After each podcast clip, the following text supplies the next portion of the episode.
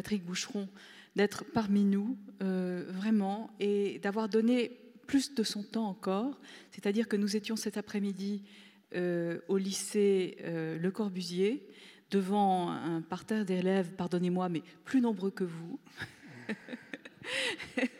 d'élèves et de professeurs, plus nombreux que vous, et Patrick Boucheron a présenté ce que c'était pour lui que l'histoire à ces jeunes gens.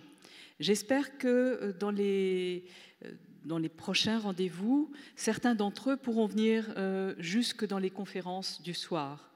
Et vous êtes, au fond, aussi, si certains d'entre vous le désirent, conviés à venir à ces ateliers de l'après-midi. Voilà. Je voudrais aussi remercier Maud Pérez-Simon, qui est professeure à l'université médiéviste, professeure de littérature à l'université de Sorbonne Nouvelle, et qui connaît Patrick Boucheron beaucoup mieux que moi, enfin son œuvre en tout cas, et donc assurera la modération. Elle appartient au Conseil scientifique de Condorcet, et l'autre pôle, si vous voulez, que je souhaite vraiment pouvoir associer, travailler en synergie, c'est le Conseil scientifique de Condorcet, en même temps que les lycées. Voilà. Donc je passe tout de suite la parole à Maud Pérez-Simon, qui va présenter Patrick Boucheron. Merci. Bonjour à tous. Alors juste quelques mots, parce que celui que nous voulons entendre, c'est Patrick Boucheron. Pour vous rappeler que Patrick Boucheron est historien français, spécialiste du Moyen-Âge, et plus particulièrement de l'Italie entre le Moyen-Âge et la Renaissance. Il a été nommé au Collège de France en 2015 à une chaire qui s'intitule « Histoire des pouvoirs en Europe occidentale XIIIe-XVIe siècle ». Je crois qu'il y avait eu un petit peu de négociation pour que le XVIe siècle... Toujours une négociation pour que le XVIe siècle soit inclus dans la périodisation. Parmi les ouvrages que je vais faire une sélection subjective que j'ai aimé de son travail, Conjurer la peur, un ouvrage sur Sienne en 1338, un essai sur la force politique des images paru en 2013 et dont peut-être nous allons entendre parler aujourd'hui, puisqu'il traite des questions de représentation dans les deux sens du mot, représentation politique et iconographique. En 2016, Ce que peut l'histoire, qui représente bien l'engagement de Patrick Boucheron dans son métier d'historien, qui est de faire des allers-retours entre le Moyen-Âge et le présent pour mieux nous faire comprendre notre propre actualité, pour nous aider à la réfléchir. L'histoire mondiale de la France, qui ouvre des perspectives en 2017. Et enfin, tout récemment paru, La trace et l'aura, donc un travail sur les différentes réécritures de la vie de saint Ambroise. Voilà, paru en 2019. Et je lui laisse maintenant la parole. Merci Maud, merci Barbara, merci à toutes et à tous d'être là. C'est pour moi un plaisir et un honneur, bien entendu, de commencer avec vous ce cycle de réflexion sur être représenté, contribuer, faire société. Ce sont trois mots ou trois expressions également problématiques. Si nous peinons à faire société, c'est parce que, croyons-nous, nous ne sommes pas représentés, mais les paradoxes de la représentation que je vais tenter d'exposer devant vous, ils sont... paradoxaux parce qu'ils sont toujours à inverser. Qu'est-ce que signifie aujourd'hui la crise de la représentation ? Est-ce à dire que les élites ne représentent pas ou mal le peuple, ou est-ce que cela signifie qu'ils se représentent mal eux-mêmes le peuple, qu'ils peinent à représenter ceux dont ils n'ont pas de représentation ? Oui, Maud, tu as raison, j'ai travaillé notamment sur un lieu d'image, un lieu singulier qui est le palais communal de Sienne, où en 1338, un peintre qui était un peintre politique, Ambrogio Lorenzetti, a mis devant les yeux de ceux qui gouvernaient les raisons pour lesquelles ils avaient à prendre de bonnes décisions. Et cette fresque dite du bon gouvernement, elle disait quelque chose d'assez simple, en somme, qui est qu'une société pacifié ne peut l'être que par la justice. Et il disait, Ambrogio Lorenzetti, avec ses armes, qui étaient les armes de la peinture, avec cette éloquence particulière, celle des arts visuels que l'Italie, évidemment, à partir de Giotto, mettait au service d'une persuasion civique. Il leur disait à ceux qui gouvernaient, et il leur disait en peinture et en mots, puisque les mots soulignaient la peinture, puisque pour la première fois, les mots étaient dans la peinture, et qu'il disait « Tournez les yeux vers ceux, vous qui gouvernez, vers celle qui est peinte ici ». Et celle qui est peinte ici, c'était la justice. Et la justice, sous le pinceau d'Ambrogio Lorenzetti, elle pacifiait une société, politique qui, justement, faisait société parce qu'elle était représentée par les magistrats qui eux-mêmes avaient, au moment où elle gouvernait, sous les yeux, une représentation de la société. Donc ça voulait dire, au fond, à ceux qui gouvernaient cette commune, et c'est des communes italiennes dont je vais parler, ça voulait dire que cette manière de gouverner, d'exercer le pouvoir, s'il devait être juste et équitable, eh bien, il ne pouvait l'être que s'il avait lui-même une bonne représentation des gouvernés. Et cette question, au fond, nous y sommes habitués. Nous savons ce que c'est que la représentation. Je viens effectivement de vous parler de la représentation en peinture, mais nous savons que le premier paradoxe de la représentation, philosophiquement, c'est qu'elle rend présent l'absence. Ça, c'est quelque chose que même les jeunes gens savent, puisque lorsqu'ils élisent, comme en classe, leurs représentants, ils savent que ces représentants vont les rendre présents en leur absence. Mais ils savent aussi, s'ils vont au musée et qu'on leur dit c'est une représentation de Louis XIV, Louis XIV n'est plus là, mais la représentation est là. Donc il y a bien deux manières de rendre visible l'absence, une manière visuelle, une manière picturale, une manière figurative d'une part, et une manière politique, une manière gouvernementale d'autre part, et les deux intrinsèquement sont liés, et le moment où, d'une certaine manière, on a compris qu'ils étaient liés politiquement, où on a politisé l'art de rendre visible la société, c'est le moment dont je parle, c'est l'Italie du XIVe et XVe siècle. C'est donc à partir de ce moment-là, et même en prenant un peu de recul, à partir de cette Italie communale et post-communale, que je voudrais dire quelques mots. Et ces quelques mots, effectivement, je vais les dire comme médiéviste, comme historien du Moyen-Âge, mais comme un historien qui va au Moyen-Âge avec, comme nous tous, inévitablement, les questions d'aujourd'hui.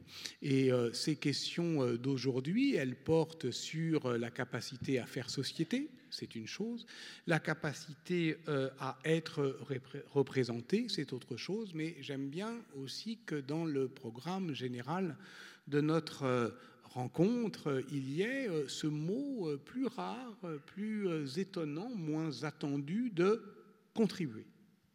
La contribution, davantage au fond que la participation, puisque nous avons parlé effectivement avec les lycéens tout à l'heure, ils étaient très intéressés de qu'est-ce que ça veut dire participer. Alors en période électorale, on va dire c'est participer au vote, mais eux-mêmes comprennent bien que le métier de citoyen ne s'arrête pas une fois le bulletin de vote glissé dans l'urne, que d'une certaine manière il se poursuit, il continue, et qu'on peut donner un sens plus ample, plus épais, plus intense à la notion de participation que simplement le fait d'aller voter ou pas. Et donc, ce sens plus fort de participation, on peut dire qu'il est exprimé par ce verbe « contribuer ». Contribuer à la chose publique. Évidemment, contribuable n'est pas loin, et on va voir d'ailleurs que la question fiscale est au cœur des disputes sur le monde communal en Italie. Pourquoi parler de l'Italie ? Pourquoi parler de l'Italie alors que nous sommes ici en France, pas loin du théâtre de la commune, non loin d'un campus qui s'appelle Condorcet, qui est le campus d'une université. Et voyez comment dans notre manière de dire notre vivre ensemble, on va chercher des mots anciens, des mots latins, campus, universitas, commune. Et au fond, il y eut des communes en France depuis le XIIe siècle au moins. La forme municipale de nos pouvoirs en procède directement, en particulier en France du Nord. Vous savez que la différence médiévale entre la France du Nord de la Loire et la France du Sud de la Loire, c'est qu'il y avait des échevins, il y avait des conseils de ville partout à partir du XIIe siècle, mais qu'au Nord, le pouvoir exécutif était incarné par une seule personne qu'on appelait un maire, et c'est ce qu'on appelle donc les communes de municipalité, alors qu'au Sud de la Loire, ce pouvoir exécutif était collégial, c'est ce qu'on appelle les consulats, et ce consulat, évidemment, il regardait vers l'Italie, il regardait vers ce pays de droit latin qui lui-même regardait vers Rome, et donc il y a du côté du consulat davantage que des municipalités du nord de la France, un ancrage italien, donc romain, donc de la Rome antique, et donc juridique plus ancien. Mais si on veut rester, par exemple, dans la France du Nord, la Picardie, qui sont des lieux, des hauts lieux aussi des libertés publiques et des communautés politiques urbaines, si on veut rester dans ce berceau, parce qu'après tout, comme grand pays de ville, on a l'Italie, mais on a aussi la Flandre, et la France du Nord et la Picardie en faisaient partie, on pourrait se souvenir du mot de Guibert de Nogent, commune, mot nouveau et détestable, qui lance à ses contemporains lorsqu'il apprend que la commune de Laon a pour se constituer dans la violence par une conjuration au sens propre, conjuratio, ça veut dire jurer ensemble, faire un serment collectif pour créer une communauté soudée justement par la parole donnée et par l'obéissance à cette parole donnée, quand les conjurés de Laon avaient placé leur évêque dans un tonneau et jeter l'évêque du haut de la cathédrale, qui, si vous avez une idée de la topographie de Laon, est quand même assez haute par rapport à la ville. Et donc, évidemment, la commune, la révolution communale, a pu se constituer, en particulier dans la France du Nord, dans la violence. C'est pas tout à fait le cas, ou c'est pas toujours le cas en Italie, et pourtant, en Italie, les communes italiennes ont d'une certaine manière abouti à un degré d'autogouvernement, à un niveau d'émancipation urbaine bien plus élevé, puisque lorsque l'empereur Frédéric Barberousse, qui considère que l'Italie est terre d'empire, eh bien passe les Alpes dans la seconde moitié du XIIe siècle, il est étonné de voir que les villes s'auto-gouvernent, s'administrent elles-mêmes. Ces gens-là, décidément, ne semblent plus savoir ce qu'est une loi et un roi, dit Othon de Freising, qui est son neveu et qui a écrit la chronique à la suite de l'empereur Frédéric Barberousse, parce que c'est pas vrai que l'histoire est écrite par les vainqueurs, elle est écrite par ceux qui suivent les vainqueurs, elle est écrite par les intellectuels à l'ombre du pouvoir. Bon, et Othon de Freising, il suit effectivement l'empereur, et l'empereur qui va reprendre ses droits dans l'Italie, parce qu'il considère que ça lui appartient. Sauf que non, c'est fini.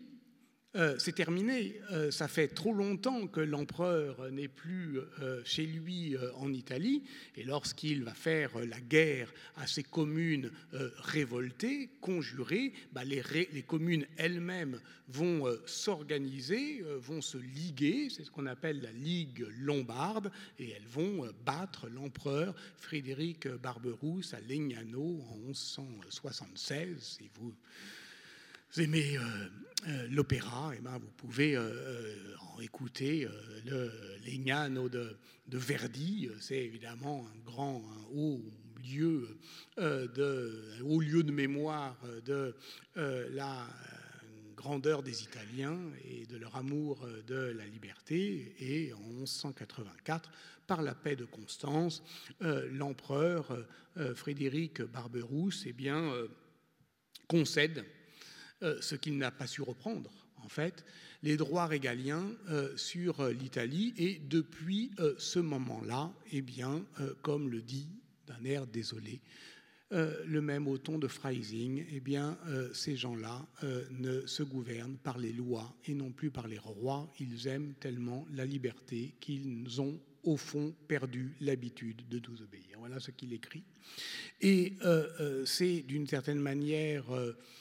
irréversible dès le XIIe siècle, et donc je parle d'un pays de ville au sens démographique, avec effectivement des taux d'urbanisation, comme on dirait aujourd'hui, qui sont ceux que la France connaîtra pendant la révolution industrielle seulement, 25 à 30% de la population, et qui, en plus, ont une forme politique qui est, je dirais, adéquate à cette emprise économique. Mais je voudrais d'emblée dire quelque chose, c'est que lorsque je parle ainsi de l'Italie, je n'en parle pas comme d'une exception en Europe. Parce que l'Europe a connu partout la révolution communale. Simplement, l'Europe a connu une révolution communale qui est plus ou moins atténuée par les pouvoirs qui pouvaient la contrarier. Par exemple, le pouvoir épiscopal à Laon ou dans la France du Nord. Donc, l'Italie n'est pas une exception, c'est une accentuation. L'Italie, et c'est ça qui rend effectivement son étude intéressante, me semble-t-il, on parle souvent du laboratoire italien, c'est un laboratoire des libertés.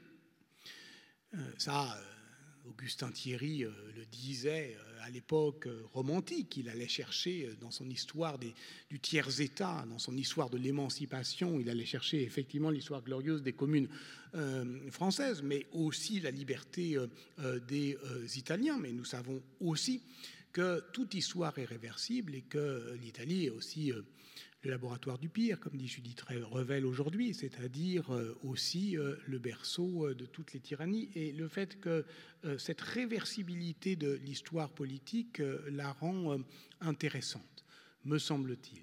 Mais au fond, il m'est impossible, dans les quelques minutes, et surtout ça serait assommant, on n'est pas là pour ça, de vous faire un cours d'histoire de l'Italie communale, mais je voudrais justement, sur ces questions de... faire société, de contribuer et d'être représenté, choisir quelques faits saillants dans l'histoire des communes italiennes, entendues, comme je viens de le définir, c'est-à-dire comme une loupe. L'Italie est une loupe où se voit d'une certaine manière en plus gros et un peu avant ce qui attend toute l'Europe. L'Europe est une Italie en grand ou en pire, selon les moments. Et ce qui s'invente en Italie, dans ce que j'appelle le laboratoire italien d'expérimentation politique, prend souvent une autre dimension. On pourra en trouver quelques exemples si ça vous intéresse. Mais... ce qui m'intéresse de montrer, au fond, c'est trois choses.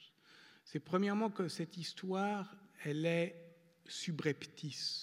Elle n'est pas, lorsqu'elle arrive, elle est déjà là. Lorsqu'on la voit, lorsqu'on la comprend, elle est déjà engagée. Elle prend le train en marche. Personne n'a décidé à un moment donné de la révolution communale. Il y a d'ailleurs, c'est d'ailleurs à peine une révolution communale puisque elle n'est pas, il n'y a rien à commémorer, il n'y a pas d'acte fondateur, il n'y a pas de moment glorieux ou héroïque. Si, je vous ai parlé de la bataille de Legnano, mais ça c'est jamais que des histoires militaires. Il y a des batailles, des fêtes. Bon, c'est pas ça le problème du point de vue effectivement de la constitution de l'ordre politique. Il n'y a rien à commémorer, il n'y a rien à célébrer, parce qu'il n'y avait rien à décider. C'est une histoire graduelle. Et donc, c'est une histoire dont on doit comprendre qu'elle est graduelle parce qu'elle est réversible. Et ça, c'est quelque chose qui me semble important à dire. La deuxième chose, c'est que cette histoire, elle est pratique, elle est liée à un certain nombre de pratiques politiques. Elle a à se comprendre dans la logique, au fond, d'une raison pratique. Elle s'invente en se faisant, et c'est donc en s'intéressant à, on va dire, l'édilité, la justice et la fiscalité qu'on peut savoir comment on fait société, comment on est représenté et comment on peut donc contribuer à la chose publique. Et la troisième idée, c'est que cette chose publique, elle est effectivement, à un moment, elle est réversible. J'en ai aussi parlé aux jeunes tout à l'heure parce que ça me paraît intéressant. Elle est réversible parce qu'à un moment donné, eh bien, les sociétés politiques abandonnent, lâchent, renoncent, désespèrent, se fatiguent de cette conflictualité propre à justement tout système politique exigeant en termes de contribution et de participation. Et là, c'est le moment dangereux, et c'est le moment justement Lorenzetti sur lequel j'ai commencé et sur lequel je terminerai. Alors, trois moments brefs, hein, soyez sans crainte. La question de, justement, quand commence la commune ? Quand est-ce que, au fond, les historiennes et les historiens peuvent dire « Ah ben là, voilà, on a justement un gouvernement communal ». Ce qui est assez intéressant du point de vue de la méthode, parce qu'on a aussi à parler de notre métier d'historienne et d'historien, c'est qu'il n'y a pas de révolution communale. Je dirais qu'il y a une révélation communale. C'est-à-dire qu'à un moment, dans les documents, on voit qu'il y a des consuls et que ces consuls agissent et qu'apparemment, ce n'est pas le premier jour où ils agissent.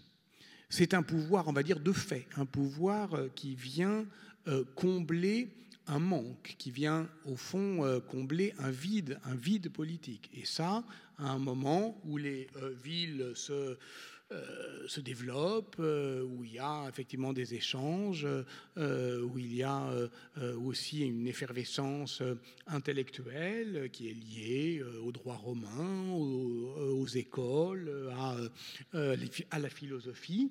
Et d'une certaine manière, la forme politique de la commune est, je dirais, l'équivalent dans l'ordre civique, de cette exigence intellectuelle, économique et sociale. Donc, au fond, il y a une énergie qui vient, à un moment donné, trouver une forme politique. On vote pour des consuls, qu'on appelle consuls parce que consulere parce qu'ils délibèrent, et de leur délibération eh bien, naît une décision qui est, au fond, rendue acceptable par la population qui y consent.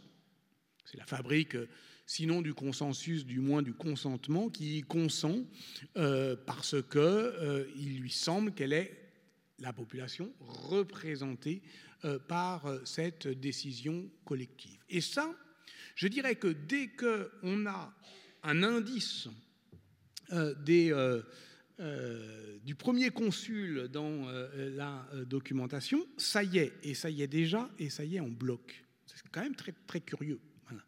Donc le sport favori des historiennes et des historiens de l'Italie communale, c'est la première attestation documentaire du consul dans une ville. Alors Pise, c'est 1081, c'est ensuite après, on doit avoir Brescia, Como, je cite de mémoire, et puis à Milan, par exemple, c'est 1117. 1117, il y a un tremblement de terre. Il est très très bien documenté. C'est un tremblement de terre qui a secoué toute l'Italie du Nord. Il faut réagir. Et qui va réagir ? Il y a des évêques. L'évêque, effectivement, est le dernier fonctionnaire de l'Empire romain. Il a la fonctio publica. C'est lui qui... au fond, entre ses mains, ce qui reste de l'idée de res publica, c'est quand même l'évêque et sa clientèle et son administration qui peut l'exercer. Et on sait bien que les premiers mouvements communaux vont naître dans les entourages épiscopaux de la réforme de l'Église. Je dirais volontiers que la commune et la poursuite de la réforme de l'Église par d'autres moyens. Mais à un moment donné, il faut quand même qu'il n'y ait pas que la clientèle de l'évêque, surtout quand il se passe quelque chose, comme un tremblement de terre, mais plus de gens, parce qu'ils ne représentent pas tout le monde quand même. Et précisément parce qu'il y a une urgence, précisément parce qu'il y a un enjeu, précisément parce qu'il y a quelque chose à faire, on voit émerger dans la documentation. Alors la documentation, c'est à la fois la documentation publique et puis la documentation narrative. C'est une chronique de Landulf l'Ancien, peu importe, qui dit en 1117, l'évêque a rassemblé son plaide, c'est-à-dire son tribunal, et les consuls, on ne savait pas qu'ils existaient ceux-là, mais ils viennent d'arriver, et les consuls ont réuni aussi le peuple dans le théâtre. Qu'est-ce que c'est que ce théâtre ? C'est l'ancien théâtre d'un Milan qui est quand même une des grandes capitales, une des principales capitales de l'Empire d'Occident et qui bénéficie de ce décor monumental. Et la commune va se rejouer dans ce décor monumental. La commune, il n'est pas exclu, il n'est pas anodin, il n'est pas hasardeux qu'à Milan, par exemple, la première assemblée populaire, elle ait lieu dans un théâtre. On va dire c'est un lieu vide, c'est un lieu en plein air. Il valait mieux, puisque la terre tremblait, se mettre dans un bâtiment, dans une église. Bien sûr, il y a des raisons, et puis il y a des raisons de disponibilité. Mais il y a aussi le fait que, l'équipement monumental urbain, il est disponible pour réinventer quelque chose, pour réinventer un certain rapport à la liberté. Et dans ce théâtre de Milan de 1117, au fond, se représente le peuple. Et évidemment, c'est le même mot, parce que l'évêque rassemble son peuple. Populus, c'est un sens chrétien. Et puis, les consuls... rassemble l'heure, c'est aussi le peuple. Et dès lors, effectivement, popolo est un mot qui, en italien, va être flexible. Il pourra dire l'entier de la société politique, ou sa part la plus démunie, ou la plus mobilisée, ou la plus revendicative. Donc, évidemment, on a une métonymie, le fait qu'on prend la partie pour le tout, on a une métonymie qui va, d'une certaine manière, guider la construction par, on va dire, association d'associations, puisque la commune, c'est ça, c'est une association d'associations, ce régime politique. Mais ce n'est pas un régime politique au départ. c'est la mise en commun des associations, des énergies, de tous ceux qui veulent bien contribuer à la chose publique en cas de danger et de nécessité. Par exemple, un tremblement de terre à Milan en 1117. Comune devient tardivement un substantif. Au départ, c'est les choses en commun, la mise en commun des choses, les ressources, mais pas seulement les ressources. Je le répète, l'énergie sociale. Et alors, effectivement, on va commencer, et là, comme on est au XIIe siècle, renaissance du droit romain, ça nous aide, les choses, les biens privés, les biens publics, et les biens en commun, ce qui n'est pas la même chose. Ce n'est pas la même chose d'appartenir à tout le monde et d'appartenir à personne. Voilà, les biens publics n'appartiennent à personne, alors que les biens communs appartiennent à tout le monde. Mais s'ils appartiennent à tout le monde, alors il faut bien s'organiser pour inventer le mode, au fond,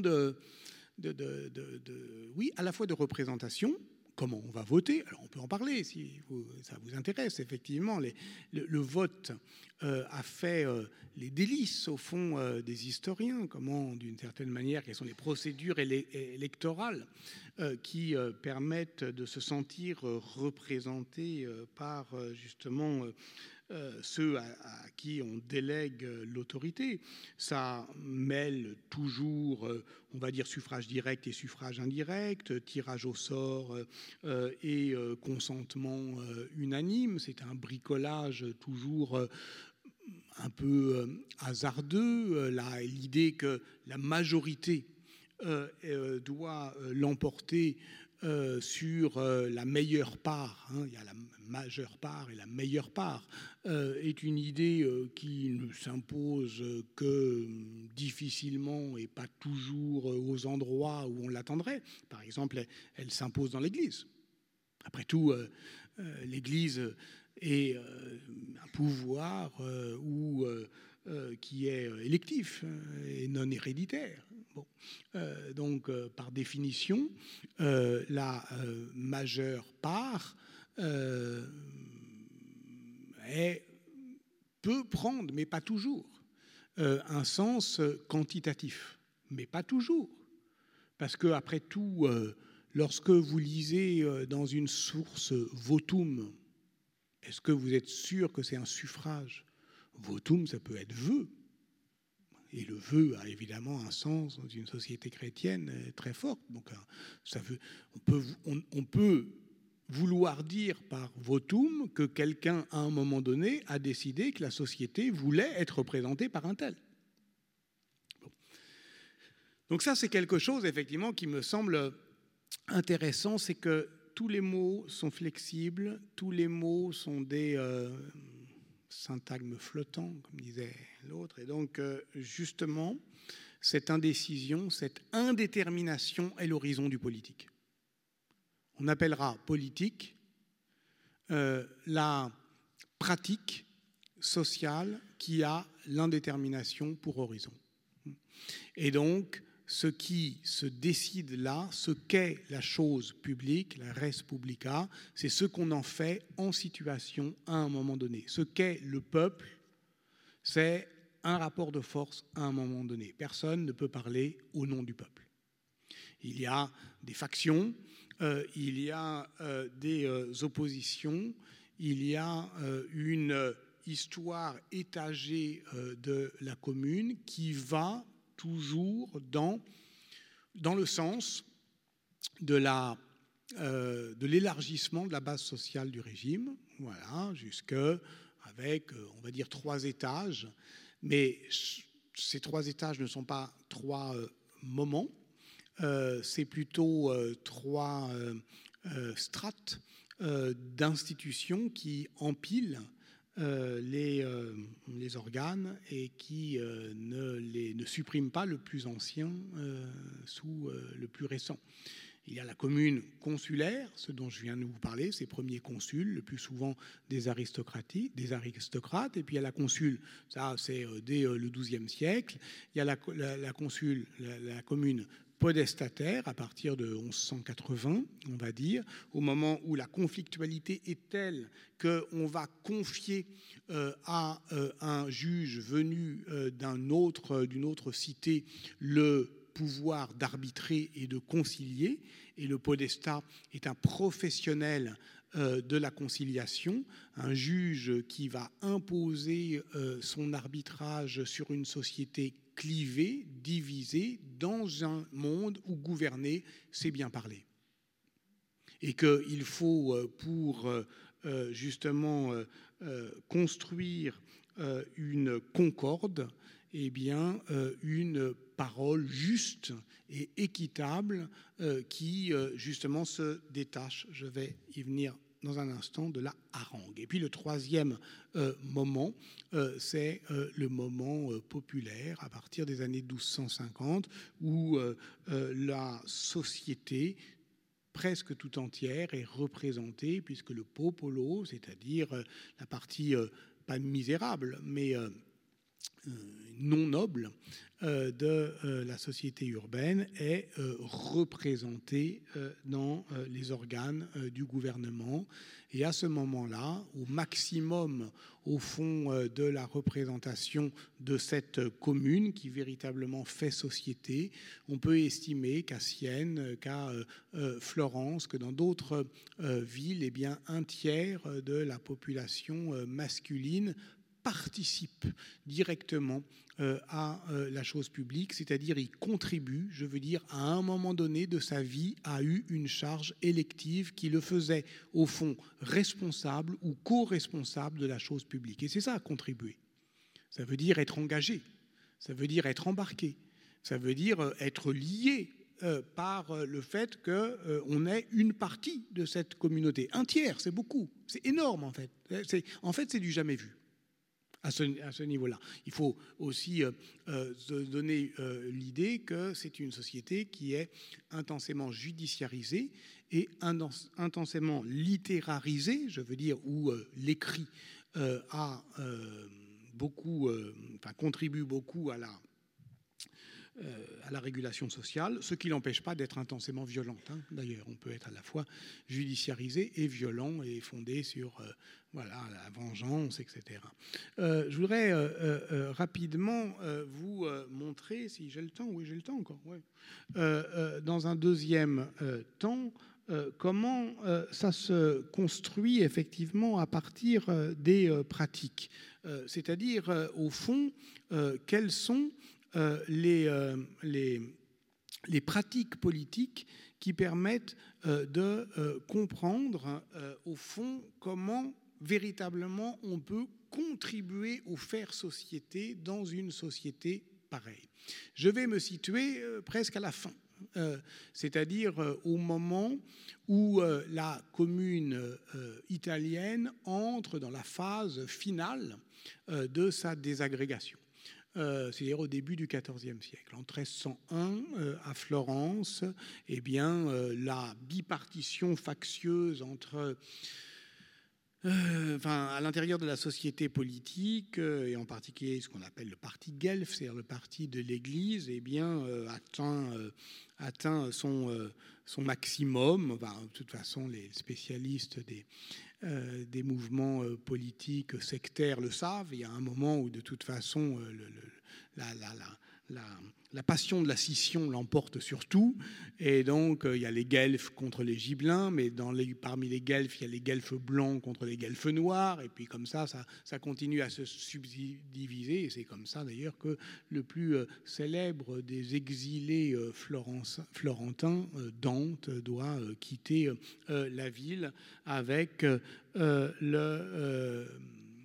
la prise de pouvoir le 8 novembre 1301 des guelfes noirs de Corso Donati et de Charles d'Anjou qui prennent le pouvoir. Et parmi les plus fervents des défenseurs de l'élargissement de la base sociale du régime, un défenseur de choc de la commune, un historien engagé de son temps.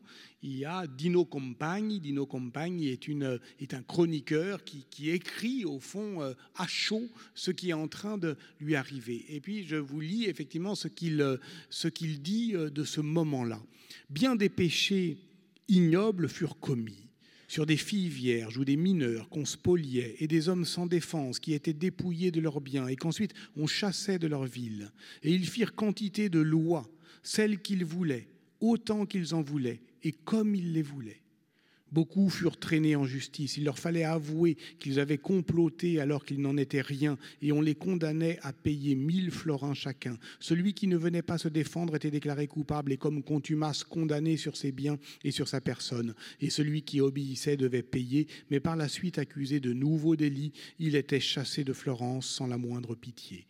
Bien des trésors furent cachés en des lieux secrets, bien des langues se retournèrent en quelques jours, quantité d'injures furent lancées contre les anciens prieurs à grand tort par ceux-là même qui peu auparavant les avaient magnifiés.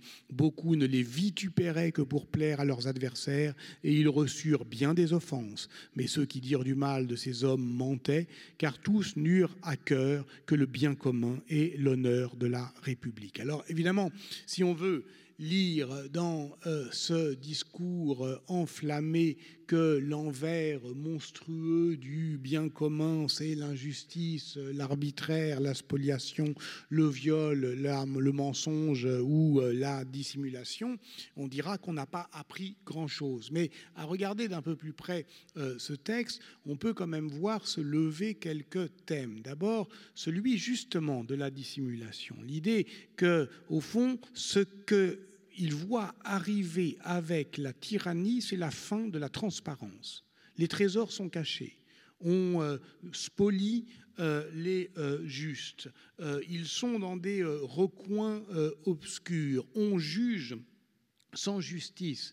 Les langues se retournent. Et ça, c'est la grande hantise. Je vais y revenir. Mais restons d'abord sur cette question de la justice qui ne vaut que par la transparence. Une société juste est une société qui est représentée.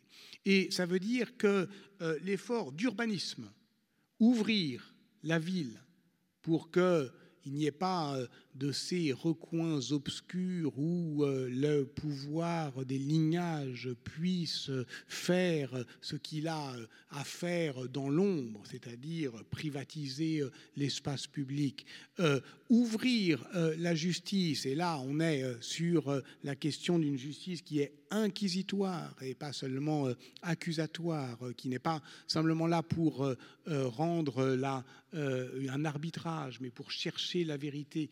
Et la justice communale est une justice intransigeante, violente, impitoyable, qui s'attaque au corps parce qu'elle est effectivement une justice inquisitoire qui cherche à ouvrir l'espace public. Et puis, il y a aussi autre chose qui est l'inquisition fiscale. Fiscale.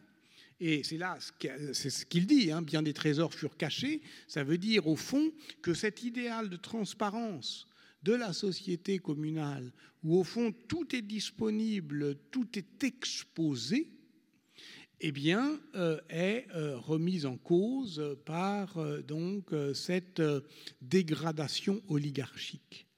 Seulement, et ce sera mon troisième point, et c'est par là que je terminerai, seulement, vous l'avez entendu, que le plus important quand même dans le texte dont je viens rapidement de donner lecture, c'est celui qui a à voir avec la langue politique. Bien des langues se retournèrent en quelques jours. Quantité d'injures furent lancées contre les anciens prieurs, à grand tort par ceux-là même qui les louaient quelques jours auparavant. Ça veut dire effectivement que si le gouverné sait parler, bien gouverné, c'est bien parler, alors la dégradation de la parole publique, au fond, est l'annonciatrice des grands malheurs civiques, c'est-à-dire qu'elle ne blesse pas simplement la communication, mais qu'elle blesse l'ensemble de la société. Et que, au fond, c'est un appauvrissement de la langue qui est toujours à l'origine d'une dégradation des libertés civiques. Et ça, je dirais que les pouvoirs communaux italiens en ont fait l'expérience, une expérience brûlante, terrible. Et si, au fond, on a tant d'exemples, tant de témoignages, tant de philosophie, de littérature, c'est qu'ils ont bien senti qu'à ce moment-là, le plus poétique était le plus politique. Dante étant l'homme de ce désarroi idéologique. Le moment où, effectivement, l'éloquence se détourne en harangue. Le moment où la langue politique devient, comme le dit Corso Donati, cette langue vipérine qui se retourne en injure. Et ça, ce moment-là, il est très furtif, il est très fugace. Et je dirais que l'histoire, elle s'est retournée. De même que les consuls, d'une certaine manière, on ne savait pas qu'ils étaient là, mais quand ils sont là, ils sont déjà là. La liberté, on ne savait pas qu'on y tenait, mais lorsqu'on l'a plus, on était les derniers au courant, en fait. Et à ce moment-là, au fond, la société politique est en train de se retourner. La société politique est en train d'inventer les moyens de céder sur ses libertés et de renoncer à ses valeurs. Et c'est le moment seigneurial de l'Italie, qui correspond à un moment, à deux moments. Le premier, socialement, où tout ce que j'ai pu décrire sur cette capacité de la société à être représentée est en train de se gripper, est en train de se figer. L'oligarchie, ça se fige. C'est comme la mayonnaise, si on ne la fouette pas, ça se fige. Et donc, dès lors qu'on n'a pas les moyens politiques, juridiques ou violents pour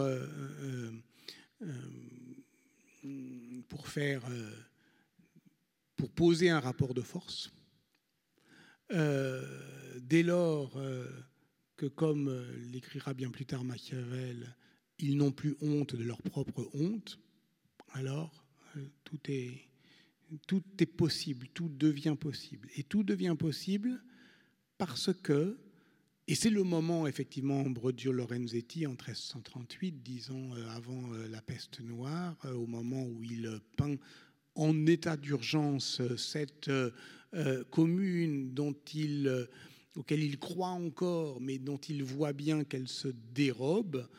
Ce moment-là, c'est celui de la fatigue démocratique. C'est celui non seulement de l'inquiétude ou de l'indignation ou de la colère contre les ennemis de la liberté, mais le fait qu'on voit bien que cette société est fatiguée et lassée de contribuer, en tant que contribuable, mais aussi en tant que participant à la vie politique, et souhaite au fond être représenté par un pouvoir fort. Et voilà effectivement pour moi ce qu'est l'actualité vivace de ce moment, de cette période, de cette question. C'est qu'elle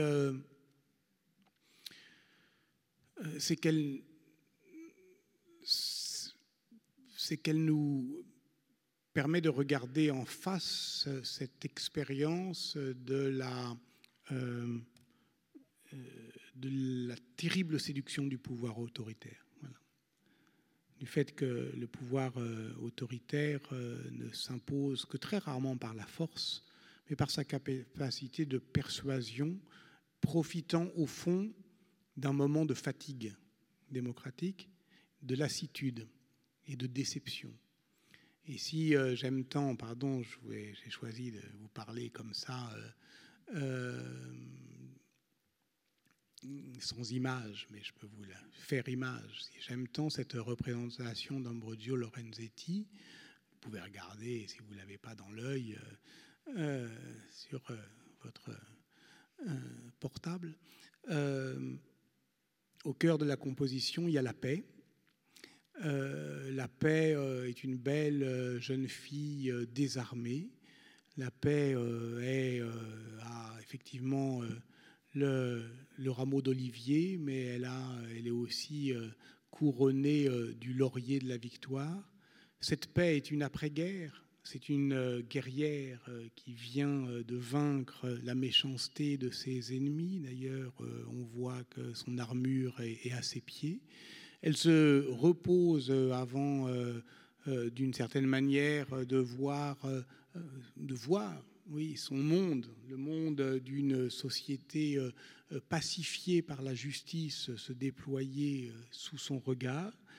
Beau regard, regard vert, regard triste, regard un peu las, elle est comme mélancolique. Et alors, effectivement, à la regarder, on se dit, mais c'est ça la victoire de la commune, c'est cette mélancolie. Ben oui, elle voit ce qui va arriver et elle voit au fond que la déception est l'horizon de la démocratie.